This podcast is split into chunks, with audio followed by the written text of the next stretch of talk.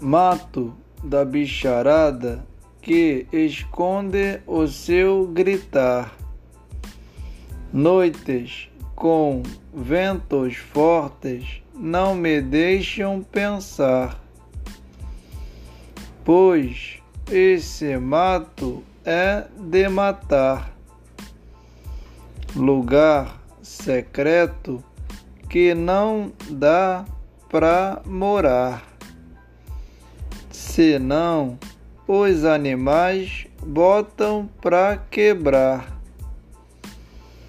Porque a natureza é o seu lugar. Sendo assim, vamos parar de desmatar.